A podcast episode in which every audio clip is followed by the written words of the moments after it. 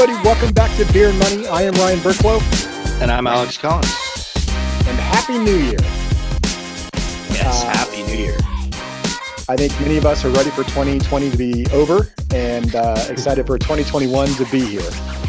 Yes, uh, I think that's been the case for most of the year, Ryan. so, on today's episode, we thought obviously we're financial planners, so we're going to bring the financial planning aspect into New Year's resolutions. And so for today's episode, we're going to talk about three steps to creating a simple financial plan for the new year. Keyword simple, because I think our industry does a really good job of making it complicated, Alex. Yes, we do. So let's simplify. So let's let's jump right in here. Um, and before we, we list number one, let, us give some some data, I think, or, or background to number one here. And uh, you know, most people would probably s- expect uh, a budget. Create a budget. Step one. um, sure. Uh, and uh, the thing is, is that everyone hates budgets. Nobody actually ever pays attention to their budget. And, and the the the best way that we've found to to going about and creating this is to flip the script on this and to to talk about it from a standpoint of okay what are the things that we want to do? And let's prioritize that first. And then let's fill in all the rest. You know you and i have talked quite a few times about how as Americans, our, our financial world is essentially a fishbowl. And the, the bigger our income is, the bigger our fishbowl is, and the bigger our expenses become. And, and it's it's just natural. Like how big does a goldfish get? Exactly as big as the bowl allows it to. And, and so same type of concept here is is let's create an intentional uh, plan on what we're going to spend money on and have that revolve around what our priorities are in life. Yeah, budgeting is a four four letter word. Um, I hate it, very much, and is. most most Americans hate it. So, step one, we're flipping the script, if you will, as, as Alex so eloquently stated. Uh, and step one is draft a conscious spending plan, right? And rather than focusing on how much you need to save or focusing on the the budget side of things, how much you can spend and, and looking at it from that standpoint, what you need what we suggest you do is okay, what money's coming in the door? What values and priorities do you have for your life this year and and and next year and and, and into the future? And look at it from a standpoint of okay, based on that philosophy and that vision, now let's look at okay, where do you consciously want to put your money or spend your money? Yeah, and so the, the well, let's start with the things that we can't avoid, right? Let's start with the big rocks, things like eh, taxes. Not not that we love taxes, but we have to go ahead and, and take into account taxes when we when we uh, structure this stuff. Our, our mortgage, all of the payments that we're required to make now, don't put what you're currently paying. Don't put any extra payments. Just just put minimum. Like, hey, this is what I am required to pay. And then start filling in the other aspects. Fill in the things of like, okay, how much does it cost to to run the house? Like, what are the things that we want to do in 2021? And I, I know for a lot of folks, take a vacation is probably going to be fairly high up on the list okay, so what type of vacation are we thinking about doing? And let's actually plan for that and set that aside. And one of the other things that really should be built into this, and this should be one of the things that, that folks really want to do, and that is to prioritize savings. Well, what you and I talk about and, and suggest to folks is the right number is 20% of your of your pay. So if you can figure out making that work, then that would be a suggestion for one of the rocks that you put in your conscious spending plan. Yeah, if you were to break out your the ratio that we're talking about here from an income standpoint, take your gross income, 50% of that money should go to uh, your basic expenses and taxes, the bills that you owe. Right? The next 30% should be lifestyle or overpayment on debts that you owe, like combination of that. And then the last 20% is that savings aspect that Alex just broke down. Right? I would I would argue that the first 20% goes to to uh, savings and then fair pay yourself first right flipping it on us so same same percentages just different order and that's what allows you so essentially that 20% once you've paid yourself right if, if your basic expenses are low then spend the rest of the money. Fine. Right. I can enjoy life. That's what we've been talking we've had several episodes talking about that exact concept. Yeah and it, it very much has to be that that balance between enjoying life now and enjoying life in the future. Uh, but yeah, I mean, if we don't enjoy now, if we don't enjoy life now, um, then it's not going to matter for the future. for those of you who are really listening, hurt. Alex literally just hurt himself uh, while we're recording this. so, so draft a conscious spending plan, prioritize savings. That's step one. So jumping to step two, which Alex and I had a conversation around this maybe being number one, but we landed on this being number two, and that is protect your income. Yeah. So with without your income, none of the rest of this matters, right?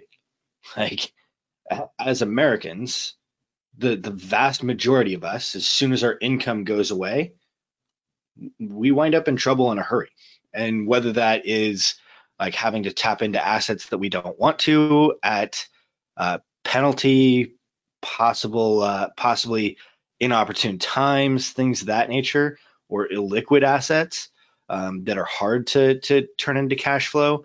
If our income goes away during our working years, we are in a world of hurt very quickly. Um, and so that's that's why this is a such a big priority and why it's so important. Um, and we've talked about this quite a few times as well, Ryan, but protect from the worst threats first. What can make your income go to zero um, or you know have a significant impact on your income? And let's protect against that and, and then build backwards from there. And I'm sure many of you are listening, you know, that that made sense. I've never actually talked to anyone where they told me that that didn't make sense. But the next question out of their mouth is, which is interesting that they ask the question, they go, okay, how much of the income should I protect? And like without missing a beat, I'm like, well, how much of your income do you currently want or need? And again, I've all yet to it. meet someone that said that hasn't said all of it, right? Like even if the, the money you're saving, you could maybe make an argument saying, well, I don't need that money. Well, you do for your future self, so you're still utilizing that money in some capacity. So yeah, protect all of your income. And as Alex said, protect from worse threats first. Like imagine taking even a 20%, shoot, a 10% pay cut. How would that affect your current lifestyle? It's going to be painful. Right? You know, maybe you make a good amount of money and you save a good amount of money. Well, that's a lot of, that might be a lot less savings or less lifestyle right? So maybe that trip to the Cayman Islands that you do every year doesn't occur. Right. And I mean, the reason why we we settled on this being number two is that without having gone through number one, we have no idea what is actually there to be able to be used for protecting our income. We don't have a sense of how important it is to protect our income. Like these these concepts like that's why we started with understanding what what our income does for us. Then once we understand that now we can protect it. Yeah it's it's literally the very thing you're protecting was your conscious spending plan yep so which takes us to number three alex and we're we're calling it creating liquidity and i'll just quickly define liquidity it's it's access to money in a quick period of time meaning probably 24 hours or less. Yeah, and and essentially what this is designed to do is like we know that life is going to happen. we know that you know your teenage son or daughter is going to crash the car and that like none, none of that's very fun but like we need to have the dollars on hand to be able to make it so that the car goes again. Like we're going to have a family member that has some emergency that requires us to fly across the country or to you know send money. Like hopefully we're not listening to you know the emails that say hey i'm trapped in a foreign country please send me money. Like, don't do that but we're talking about real life existence or real real life examples of that type of a concept where we've got a family member who you know they're they're in trouble because of x y or z. I, I mean i can't tell you how many times you know we've heard stories like that especially this year because of dealing with things like covid where and whether it's our own families, whether it's um, clients' families, where you know folks are scrambling to try and figure out, hey, how do I how do I accomplish this? How do I how do I help this person? And I'm going to put the positive spin on what you just said because there's a bunch of negative stuff that that could occur in life. There's also a bunch of positive stuff that can occur in life. Like how many of you driving right now, wherever you're listening, have ever said, "Man, if I just had the extra cash, I would do this." Yeah. Well, to have the extra cash means you have to have that liquidity because you need access to that money, right? So sitting on cash isn't a bad thing. Co- contrary to what maybe many people have read in terms of this battle with rate of return, or my money could do better elsewhere, we're not suggesting that all of your money be in cash. So maybe we need to put that in the compliance disclosure, Alex. Like, we're not suggesting this. Oh, I'm sure it's going to be there, Ryan. It's like I'm I'm getting frustrated with with seeing a bunch of stuff out there when they're comparing something like, oh, all of your money sitting here versus here, you could do way better way over here because of rate of return. Well, it, life doesn't work that way. You will never have like no one's ever sat down with me and said, "Hey Ryan, I want all of my money in one basket." Mm, we did have one client who kind of said something similar to that. Uh, they were really young and we're talking about having like a super t- super long time horizon. Um, but even that client wasn't really thinking all the way through of like, well, I still need money in my checking and savings and blah blah blah. Um, but yeah, I mean, like it, there's and there's been great examples this year. Uh, like we had a client who on a, a on a lark found a dream home for them and because of what was going on with COVID, it was less expensive for them. It was within reach for a couple of reasons. One, their home had appreciated in value because uh, of the situation and circumstances of, of their home, and their dream home had actually come down. That combined with with uh, interest rates doing what they did, really made it possible for this person to to take advantage of that situation and be able to accomplish what they wanted to.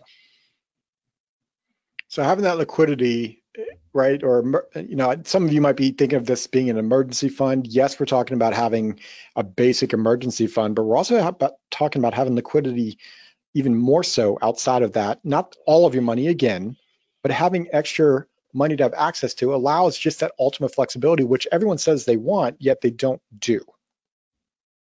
Correct. And what, what we're really looking for is we're looking for uh, access to funds in a relatively short period of time, two, three weeks or less. We need to have a certain amount of it available, as Ryan said, within 24 hours.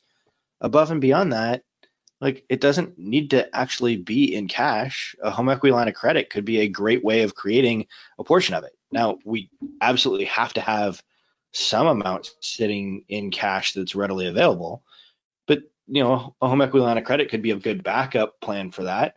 Um, but we don't really want it to be, we don't want it to be reliant upon uh, you know, this concept that we talked about of of uh, market-based assets, where the value of what we can get access to fluctuates based on other people's opinions. And we don't we don't want that because that then introduces a tremendous amount of variable um, due to things that are outside of our control. So that was step three, creating liquidity, right? And just as a real quick recap of those three steps, step number one, draft a conscious spending plan, prioritizing that 20% towards savings, protect your income and protect it fully. And then lastly, as we just went over, creating liquidity, which takes us, Mr. Collins, to question of the day. Hi, with it being New Year's, we figured we would ask the question, what is your New Year's financial resolution? So head on over to beerandmoney.net and scroll down. There's a place for you to submit an answer to your question of the day. Uh, if you want to reach out and have a conversation with myself or with Ryan, uh, if there's a topic that you want us to cover on an upcoming podcast, by all means, let us know. Drop us a line. Well, we're happy to help. Um, one thing I think that uh, we're going to maybe do a little bit differently today with the question of the day is we're going to go ahead and answer our own question of the day. So Ryan, what's what is your financial New Year's resolution? Uh, my financial New Year's resolution is to create uh, that down payment for the Maui property that I will own in the near future. Awesome. What about yours? Uh, a little while ago, uh, you'd asked me a, a, series of questions that, that made me realize I am not currently saving 20% of my income and my goal for 2021 is to get back to the point where I'm saving 20% of my income. Perfect. So we're looking forward to hearing your all's resolutions. Send them over our way. We hope this episode was valuable. And as always, Alex. Cheers. This podcast is for informational purposes only and is not to be construed as tax, legal, or investment advice. Although the information has been gathered from sources believed to be reliable, please note that individual situations can vary. Therefore, the information should be relied upon only when coordinated with individual professional advice. Guest speakers and their firms are not affiliated with or endorsed by Park Avenue Securities, Guardian, or quantified financial partners, and opinions stated are their own. Guardian, its subsidiaries, agents, and employees do not provide tax, legal, or accounting advice. Consult your tax, legal, or accounting professional regarding your individual situation. All investments and investment strategies contain risk and may lose value. Ryan and Alex are registered representatives and financial advisors of Park Avenue Securities LLC. OSJ 333 North Indian Hill Boulevard, Claremont, California 91711. 909 399 1100. Securities products and advisory services offered through Park Avenue Securities, member FINRA, SIPC. Financial representatives of the Guardian Life Insurance Company of America, Guardian, New York, New York. Park Avenue Securities is a affiliate subsidiary of Guardian. Quantified financial partners